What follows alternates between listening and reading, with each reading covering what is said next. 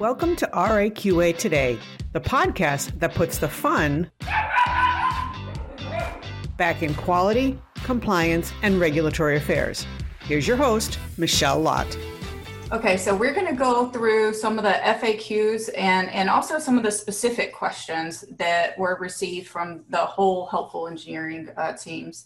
And they really broke down into a couple of key categories, that being uh, uh, the regulatory pathway, software applications and cloud, accessories versus components versus finished devices. Is it even a medical device? And the supply chain. So I've grouped them according to uh, similar interest, and we're going to move through them that way because they naturally build upon each other.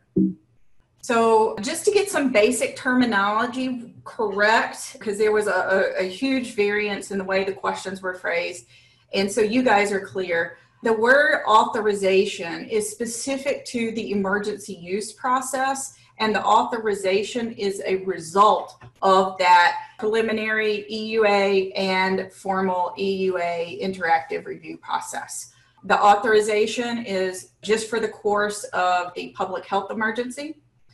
It's not the same thing as clearance. Clearance is associated with 510K pre market notification it's the result of going through that type of submission process with the FDA. And then there's the term approval, or that results in the pre market application process. And that is where the FDA really does a deep dive on all of your data, including clinical data for a class three high risk device. And then you can use the term FDA approval. So, for some definitions on uh, accessories versus components versus finished devices to set the tone for the questions, is an accessory. It can be an optional device or feature that a finished device. It, it's it is a finished device. It's intended to support, supplement, or augment the performance of one or more parent devices. Whereas a component is kind of a fundamental or an integrated integrated piece of the equipment.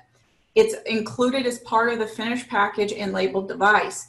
Now that doesn't mean that you can't have replacement components available for use aftermarket, but it's it's not intended to have first off the equipment's really not intended to work without it and it's intended to be an integrated integrated part. A finished device it's any device or accessory that's suitable for use or capable of functioning, regardless of its packaging, labeling, or sterilization. And that's an important innuendo of the finished device definition is a lot of people think that oh I, I, might be shipping this in bulk or i'm not pa- providing it in the way it's supposed to be used with labeling or sterilization that's up to the end user regardless of those those configurations, the FDA still classifies those as finished devices. Now, a parent device is a finished device whose performance is supported, supplemented, or augmented by one or more other devices. So the parent device will operate in context of those three definitions above. So, with that set as kind of uh, the base level of, of our understanding, let's get into the questions about where where your products fall here. So, classification of accessories. Traditionally, FDA has a couple of different ways that they have processed this in the past. They have typically inherited the classification of the parent device. And so sometimes you would have accessories that would require a 510K and maybe even a PMA for a class three device, even though they were long, they were low risk devices. So in 2017, FDA issued a new uh, guidance document, Medical Device Accessories Describing Accessories and Classification Pathways, to give companies a new way to bring accessories to market. Now, this does require special types of communication with the FDA. If you don't already have a product code or a designation for your accessory, you're going to have to file specific type of communications and applications. This is a way where you can kind of break that concept of your accessory apart from its context with the finished device. This is going to call uh, uh, require you to understand what the benefit risk profile is of the accessory compared to the predicate, the parent device, and then the accessory can potentially be a lower risk than the parent device. So the first question related to these definitions is I want to build an alarm that bolts onto other ventilators. What would this be classified as? If it's sold, so it, you really have to understand the answer in context of the intended use and the sales model. If it's sold to other ventilator companies and it's the responsibility of the ventilator company to integrate that alarm system into their product, and they are also responsible for the clearance and approval of that product, then they're responsible for the ultimate validation of, of that product. So the classification process begins of an analysis. If this alarm falls in the definition of an accessory to the ventilator or if it's a component to the ventilator. So I didn't have enough uh, context about the alarm, how it functioned, if it was aftermarket or or whatnot, but but these definitions can can vary depending on how you're intended to integrate that alarm. I have provided a link to a FDA guidance document on the accessories and components that you can look at to reference those those terms a little bit in more detail. It's going to also require you to understand your labeling, promotional materials, anything that that describes the intended use, uh, is all going to go into to defining if that alarm system meets the criteria of being a standalone accessory or if it's going to be a component to another to to the ventilator itself. One thing that that's really important to uh, consider when you're selling in a, a, a product that's compatible with a variety of different brands or models is that you really need to understand the validation requirements for being interchangeable with all of those things, specifically in regards to the performance of alarms and how that can vary depending on the ventilator model. This has a possibility to be quite a large undertaking just to get the appropriate validations in place. Can a single component for a ventilator get FDA clearance or approval? For example, a valve, sensor, or controller. Now, I'm going to start sounding a little bit like a, a broke record here, but I, I, I hope that the takeaway is the importance of understanding the intended use of your product and the FDA pathways available. So, if the component does not have a standalone intended use, then generally, no, it's not going to require you to get accepted uh, a special FDA clearance or approval. In general, the FDA only clears or approves finished devices and accessories, not components or things that don't have an intended use in and of themselves as a medical device. So if it turns out that it is a true accessory, then yeah, some accessories they can be require clearance or approval um, depending on their intended use. This can be things like software, uh, mobile apps, accessories to continuous uh, ventilators have their own product code. So you really have to understand the available product codes that cover the spectrum of ventilator and ventilator associated products. And then again, it's going to depend on how you package it, how you market it, who you're selling it to, if it's a kit configuration versus individual uh, components. I'm making a valve for a ventilator that could be used on many other ventilators. Do I need FDA clearance or approval just for this part? Would it be easier for the other teams if I did get clearance and approval? So again, if it is sold, to, if this valve is sold to ventilator companies, then the ventilator companies have to take the responsibility for integrating that valve into their product and describing its functionality or testing, etc., um, as, as a whole in the context of their own clearance. However, one thing that you could do to answer this second part of your question, which I thought was really a great a great question, what can you do to make it easier for people who want to integrate your product? Well, you can you can perform um, some basic validation data You can consider what are maybe some standard performance or technical specifications that you can provide in a way that's going to facilitate adoption and show uh, the universe, universality of your, your particular valve application, regardless of the ventilator that it could be used in. Our ventilator is very complex, and some parts we have built ourselves. Does this count as one FDA application, or do we need to get each custom part approved? So the EUA is primarily intended for finished medical devices or accessories to finished devices. That is true for the other types of FDA applications as well outside of the EUA. It's going to depend on your product claims and your intended use.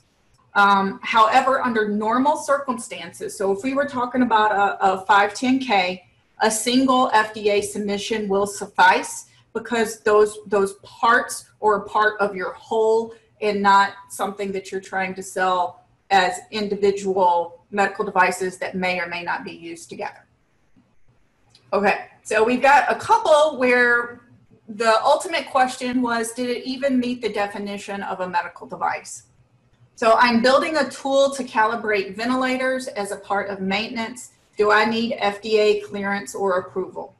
Well, a calibration tool is not a medical device in and of itself, but there are some considerations that will make it easier for adoption. For in terms of your design inputs, what specifications do you need so that this tool is versatile with multiple ventilators?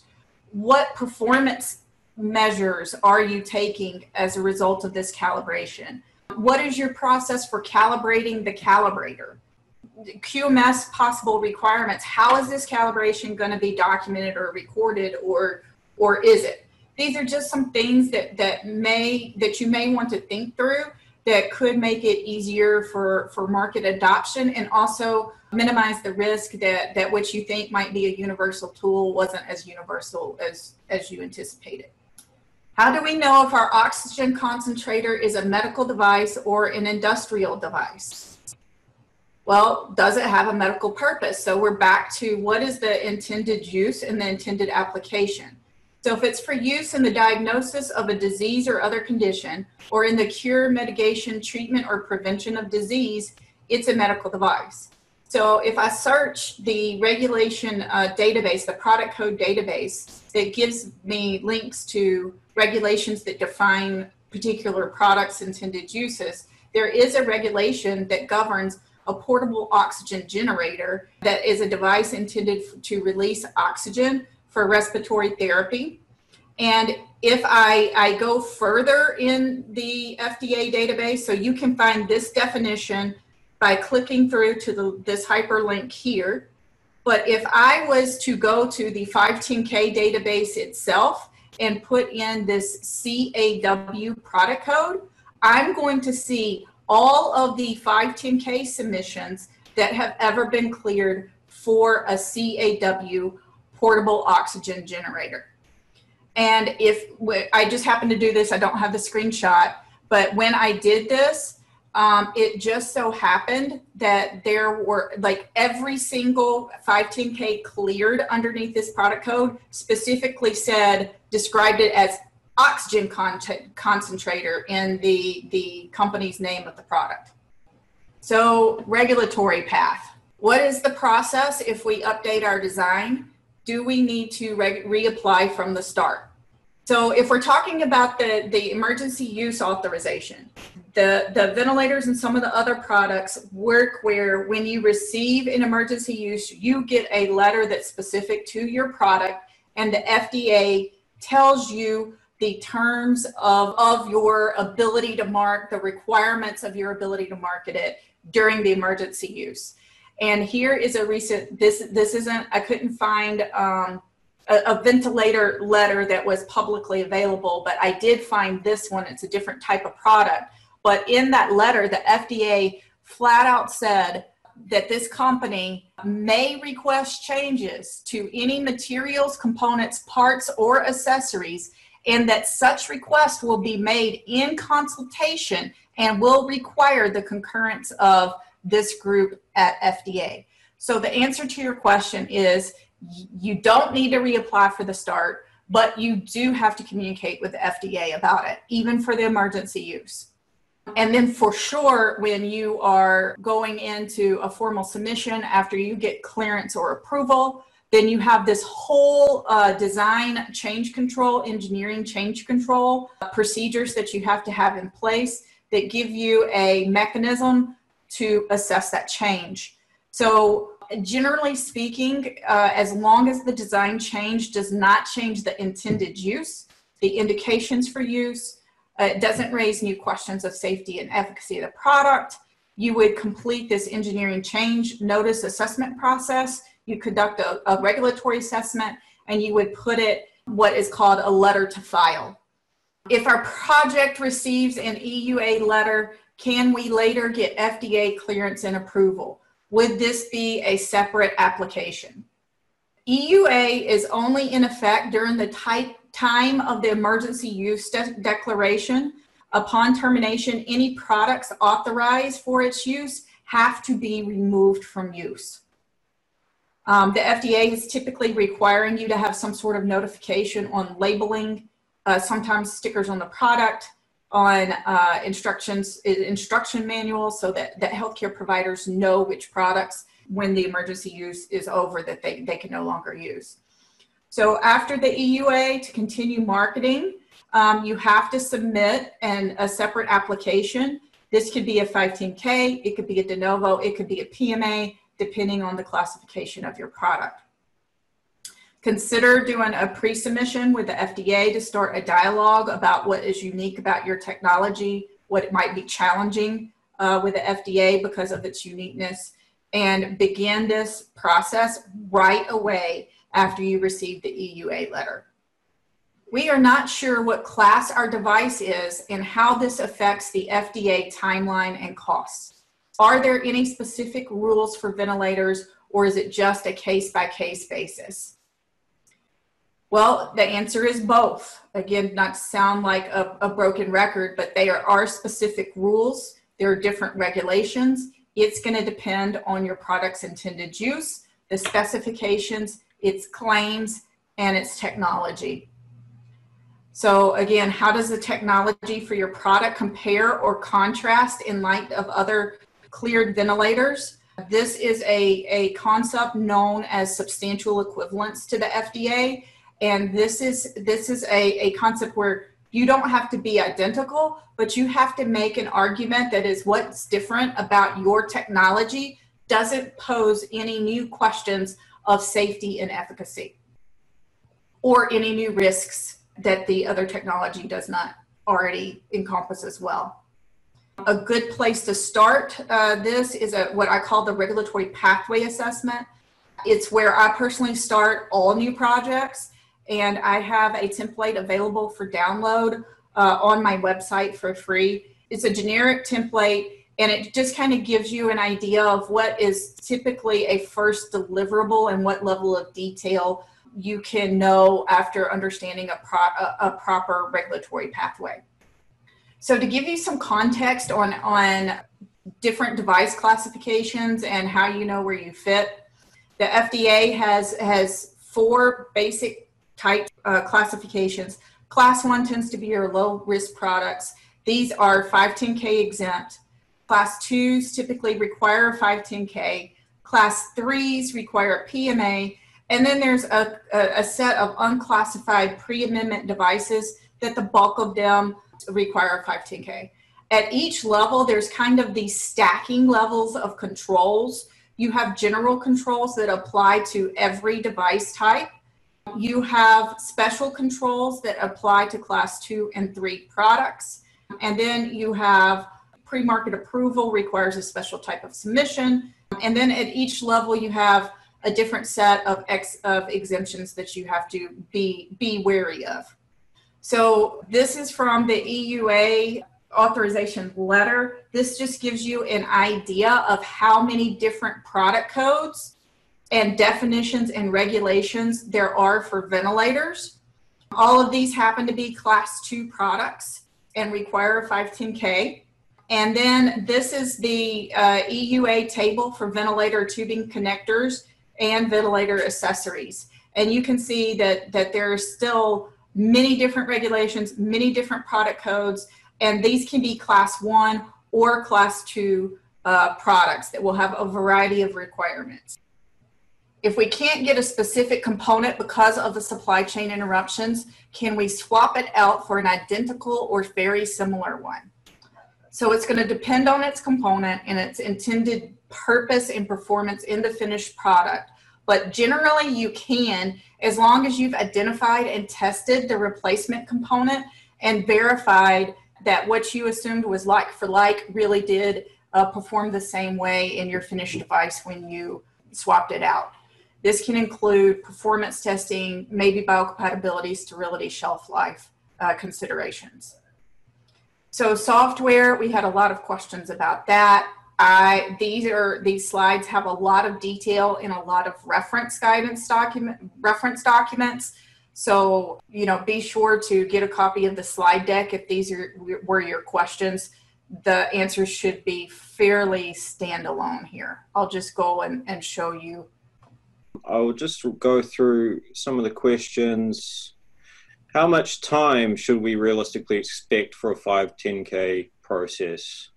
That can vary widely. You know, if you assume that you have all of your design control documentation, which I touched on what design controls were in uh, VentCon 1, so you can reference that there.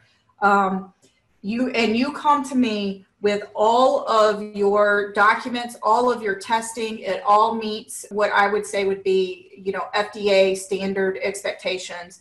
It can take, you know, anywhere from 80 to 120 hours to prepare the 510K. And then when you turn it into the FDA, their clock days for a 510K are supposedly um, 60 days to get you additional information questions and 90 days to clear your 510K. I typically tell people to prepare and brace yourself for a six month total turnaround time for uh, FDA to include their review, their response to you, your time to get your response together back, their time to re review it. And then right now with COVID, they've already issued guidance documents to say, hey, we, we, we feel the snowball coming and we're doing okay on our turnaround times, but we're not sure how long that's going to last you could probably say at the moment EUA would be the the one to target if during the pandemic. Uh, during the pandemic, yes, but I got a letter back just today for a ventilator assist technology. So it's not not a ventilator that was very early in concept development when we submitted it, and that the FDA finally responded and said, "Hey." Are you at design freeze and how much testing have you done and what was it? So even in the EUA, you you are going to have a quicker turnaround time based off of the maturity of your product and your testing available. And roughly, so how long do you think that EUA process will be open? You know, I before we had a spike, and I am based in Arizona in the United States, and we we have an outbreak worse than we had when when everything first started as does several places in the US but before that that second surge I was on the borderline of thinking certain aspects of the EUA were were going to be over sooner rather than later. I still think I still see a slowdown in particular types of products approved. Like I'm not seeing as many standalone ventilators as much as non-invasive therapies uh, coming out of the, the FDA for, and, and they are slowing down and they're doing people who have manufacturing capability that have mature designs. They're not coming out at the speed or for the types of things that they did at the beginning. Just a generic one. What type of clinical testing is required for the 510K? You know, clinical data. Do you need to do animal uh, testing, etc.? Before you get uh, approval? Typically, for a 510K, your animal testing is going to be limited to any type of biocompatibility that may be appropriate for your device. Um, and then from there, it's going to depend on how novel is your technology compared to what your possible predicate is. Um, if it is too different, you may not only need clinical data, but you may have to consider de novo instead. If it is uh, maybe where a clinical, a small clinical study could answer the questions of safety and efficacy, you might be eligible to submit a small set of clinical data in a 510K. But typically, 510Ks don't require clinical data outside of biocompatibility. So another question I think would apply to a lot of teams: How should we cover the earlier design work that was not documented according to the documentation requirements? Well, that's not uncommon, even outside of this emergency use for startup companies that, that I typically work with. I advise that, that you put a design control procedure in place right away and that you retrospectively document where you are. The two base level requirements that you design controls that you need to consider right now are your design trace matrix for your inputs and outputs and your risk management that is, even for a EUA, I have not turned in one EUA without those two documents.